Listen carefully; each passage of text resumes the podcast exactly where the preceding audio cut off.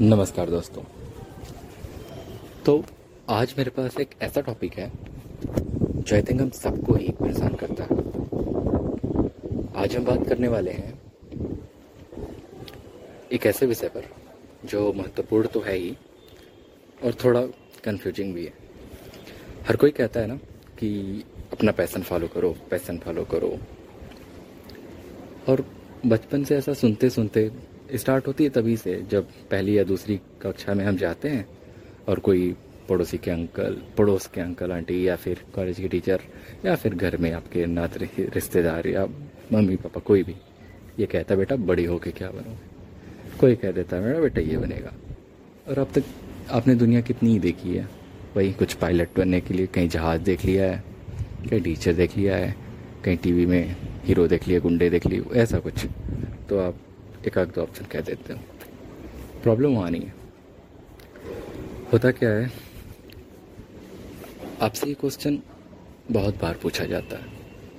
और 25 साल की उम्र तक आते आते ये क्वेश्चन मुझे लगता है हज़ार बार पूछा जा चुका होता है। होता क्या है कि इस दौरान जब आप 16-17 साल के होते हैं तो ये सवाल आप खुद से पूछने लगते हैं। और दिमाग का नेचर ऐसा है कि आप इससे कुछ भी पूछेंगे, ये जवाब देगा।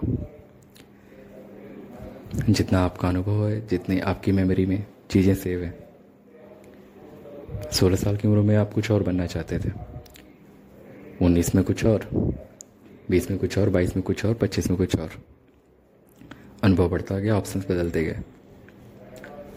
So exactly what do you want to be मतलब हम क्या बनना क्या चाहते हैं? या करना क्या चाहते हैं? या लाइफ का पर्पज क्या है? हमें ऐसा नहीं लगता कि ये कोई जादुई चीज़ है, कभी हमें पता चलेगा कि, ओह दिस इज़ समथिंग यही तो है मेरा पर्पज अब मैं इसी के लिए जीऊँगा, मरूँगा। क्या अगर सच में होता है? या फिर एक इमेजिनरी थॉट है, जो हमें लगता है कि ऐसा कुछ एग्जिस्ट करता है। क्या पता हो ही ना।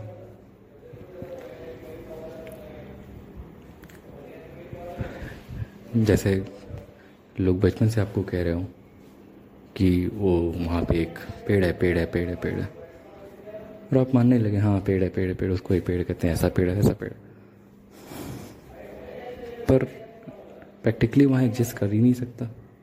और इस चक्कर में हो क्या रहा है? हम जो काम कर रहे हैं, वहाँ मन नहीं लगता। तो होता क्या है? अगर मैं डिज़ाइन करता हूँ, ग्राफिक डिज़ाइन तो मुझे क्या लगता है? अरे यार ये मेरा नहीं है काम। हो सकता है मैं एक अच्छा लोगो डिज़ाइनर हूँ, या फिर हो सकता है मैं एक यू आई डिज़ाइनर हूँ। क्या सच में?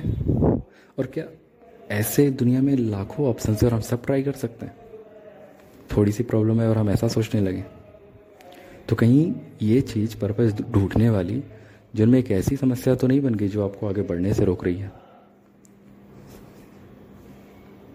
फिर कैसे जिया जाए इस जीवन को? कोई पर्पज दिया जाए? या फिर बिना पर्पज के? या फिर जो सामने है, उसे करते हुए? क्योंकि कभी आपने सोचा था ये कि मैं ऐसा होगा तो बहुत अच्छा होगा और ऐसा हो रहा है, लेकिन आप उसे छोड़ किसी और चीज़ पे लगे?